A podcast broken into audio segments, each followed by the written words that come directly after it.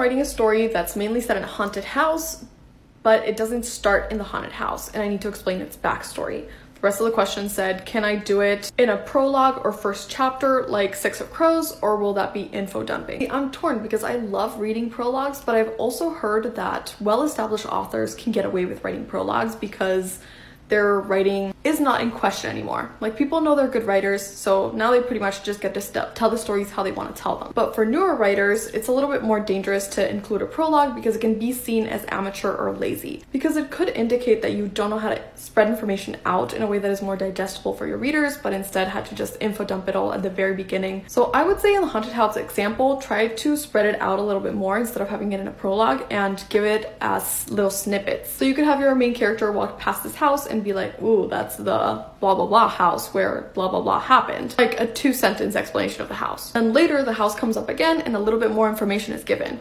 And then later, when they finally decide that they're gonna go into the house, you can give a little bit more of the information. And also remember that backstory doesn't always have to be revealed before. So you can have the characters go into the house and kind of discover the house's backstory while they're in there through like records or photographs or anything that's in the house.